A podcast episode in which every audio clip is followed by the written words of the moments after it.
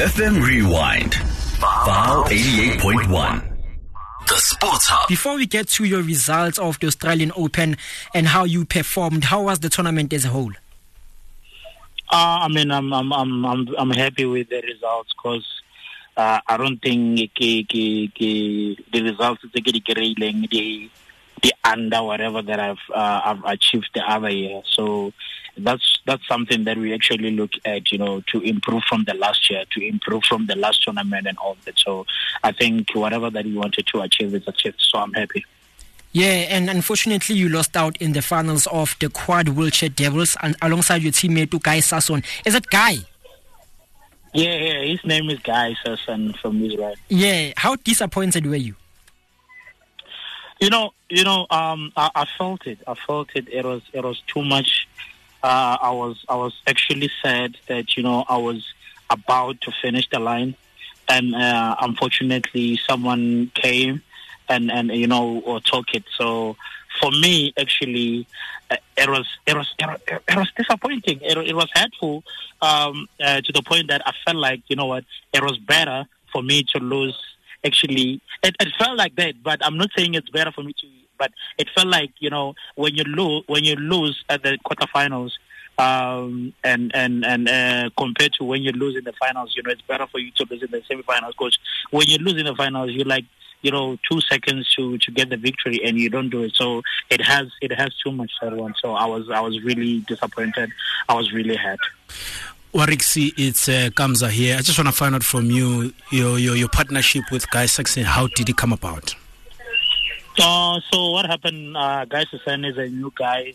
Uh, in a quad division, so, you know, uh, I heard about him at the time. I think I was still playing with Andy Lapton from uh, Great Britain, and then uh, me and Andy, we didn't, you know, uh, we were not on the same page, and then I decided to, like, leave Andy, and after leaving Andy, and then that's when I started, you know, looking for someone that I can partner with, and then I thought of Guy Sasson, and then I texted and I was like, you know what, uh, Guy Sasson, I think we we the couple that actually can, you know, defeat the Netherlands uh, boys because they they are the one that are very strong. And then he agreed with me, and then that's how we started partnering together. Yeah, and what was the issue between you and Andy? Because you won the French Open with him last year. Uh, you know, Andy Andy is, is, is a very good player. He's been there for a while. He won a lot of Grand Slams and all that. But, uh, you know, I felt like he was actually uh, not leading me in a good way because, you know, um, when when I made a mistake, it was a big issue. But when he did that, uh, we're supposed to understand that we make mistakes. So that's something that we actually... Um, had to talk about for, for, for some times, you know, for him to understand that I'm going to make mistakes, he's going to make mistakes and all that. Tennis, it, it's like that. But, you know, he, even though he was not complaining with, with his mouth, saying that, you know what, I make a lot of mistakes, but uh, even though I was not making a lot of mistakes, he, he would, you will see how he acts after you make mistakes. And that, for me, didn't, didn't sit well because he would do that in front of T V, in front of a lot of fans. So I, I didn't actually do that because, you know, I feel like um, doubles are supposed are supposed to be fun, not that serious like that. You know, I'm not I'm not like like doubles like that. So I, I didn't I couldn't live under that. Hi, Donald. Karabo here. I just want to ask now, in terms of uh, you know, switching partners, then what was it like now having to adapt to, you know, Guy, for example, and how long were you uh, partners with Andy? Uh, me and Andy, I think we were partners for, for like four months. Uh, so uh, I think I think the, the the situation with me and Guy is the same situation with me and Andy because, you know, I remember when when we won the the. the French Open, it was the first time me and Andy started playing together. So uh, this time around, me and Guy, it was the first time, and we go to the finals. So it was the same thing because we, we, me and Andy were still, you know, uh, trying to, you know, understand each other. language in the court and all that. Uh, but we, we managed to win. And me and Guy, I think we're still in that situation whereby we need to understand each other. We need to understand what your partner is saying without even saying a word. So that's the stage that we at. And I, I think that if, if we can actually get to that point whereby, you know, I will understand what Guy is saying uh, without even saying a word, I feel like we, we really going to win a lot of Grand Slams that are coming. Donald, it's Bafokeng here. Good evening, Mabuti. Uh, I just wanted to ask, in as much as you are disappointed, are there any lessons, if any, that you've picked up and learned from the Australian Open that you will, you know, take sort of advice and understand what were your, some of your mistakes were going forward uh, in your tennis career, especially in the doubles? Yeah, yeah, yeah, for sure, for sure. I mean, I mean, what happened there, you know, the, because we were playing against Andy and uh, uh, David Wagner from the U S A. So mm. what happened there is that I was not actually playing my games, my my game, the way I play, because I'm someone that love love to like move around the court, you know, hit the ball, go in, volley, and all that. But when we were playing with with Guy, they were not actually playing a lot of game, lot of balls to me, because they know that, you know, after hitting a ball, I go in, and they don't like that. So they were playing a lot of lot, lot of balls to. to to, to uh, Guy. So what I didn't do well is that I've, when they were hitting balls to Guy every every now and then, I was not going into the court and, and to give them like uh, a distraction and all that. So uh, that's something that, you know, I've learned from that game. And next time I think I should just, you know, try and play my game no matter what the situation is. And uh, you mentioned that uh, David Wagner was teaming up with Indy in the finals.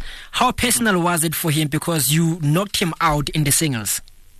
That's a funny story actually with with uh, me, Indy, and Le- Le- and, and David Wagner, because, you know, all of us, no one want to lose against any of us. So, you know, it was it was one of...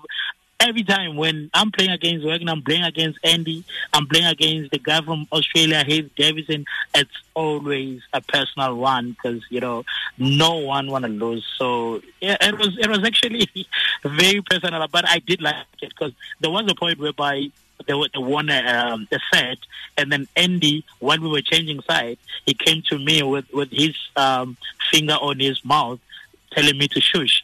So I, I laughed because, you know, I, I laugh. So that, those those kind of things, you know, they, they make this game very, you know, interesting. So I like it. So do you have any plans or ambitions of getting back with Andy maybe in the future, or are you happy with that guy? Funny enough, funny enough, two days ago he texted me. He was like, uh, it was actually a nice game that we played at the finals. He, he, it was very, very fun. And then he was asking me if I was going to Asia or America because he would like to partner with me. We're not worrying. uh, you know, you know what I said? I, I, I told him that I'm not sure. I'm still deciding. So he must wait for me. Hmm. I, you're, you're playing hard to get, my man. Maga, Donald, how, how, how, what's the time frame, um, you know, your decision-wise? Is he expecting something immediate or what? What's the situation? Uh, not really. You know, you know, the thing is with, with, with uh, asking for, for someone to play with you, you can't just tell them to answer you right now. If someone is in a situation whereby overlating someone else, then you must wait for them to, to, to clarify whatever or to fix whatever, and then they will, they will talk to you. So I just told him that I'm not sure which tournaments that I'm going to play. He must just wait for me. I'll let him know. Okay, please stay on the line, and then when we come back, we're going to wrap up our conversation. Eh? Okay, no problem. And on the line, we are still joined by the finalist of the Australian Open Quad Wheelchair Doubles, Donald Ramphadi. And uh, Donald, there's something which I realized, that uh, your teammate, Guy Sasson, is turning forty-four soon, and David Wagner is in his fifties. Yeah, yeah, yeah. yeah. They, they, they've been playing this thing. They're very old, but wow, the experience is it's amazing. It's They, they, they're still good on court. Yeah. yeah. Why do you think they are able to play until their forties and fifties as compared to other sports? Yeah, I think I think wheelchair tennis, man, is it's, it's not about, you know, being energetic and all that. It's, it's all about experience and, you know, uh, being consistent on court. So I think they do that very well, even though, but guys are saying they're still, still very fast.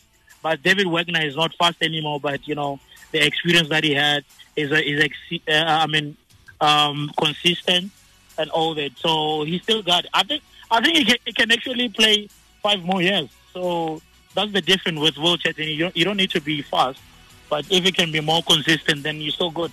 Would you play in your fifties? Uh, I don't think so. No, no, no. no. Why not? Ah, so. uh, my man. Uh, I think I think for now I'm I'm I'm I'm thirty, so I think I'm still gonna play for ten more years, and yeah. then I'll, I'll see from there. I don't know. Yeah. So in terms of this year, what are your plans and what are your ambitions? Uh, so this year it's it's a big year for every athlete. Uh, it's a, it's an uh, Olympic year, so obviously you know I wanna I wanna I wanna be on the podium. I wanna I wanna represent my country well. Uh, and uh, to be honest, I'm looking at, you know, grabbing one or two uh, Grand Slams, uh, even more. So uh, I, I actually want to achieve achieve more than I achieved last year. So that's that's something that I'm looking at this year. Yeah, in terms of the singles as well, are you looking to maybe get something that side? Yeah, yeah, yeah, for sure, for sure. I mean, I mean, I, I've been doing well. I think uh, my single game has improved massively. So. Yeah, I'm also looking at that one. So I I, I, I wish and, and I'm praying that I, I, I'm going to be, you know, the second one after Lucas to bring uh, the single one home. Ah, Donald, thank you so much for your time, my guy, and all the best for the year. Thank you very much, sir. Thank you so much. That is uh, Donald Ramphadi, a finalist of the Australian Open in terms of the quad wheelchair doubles. The Sports Hub. F M Rewind. F M eighty-eight point one.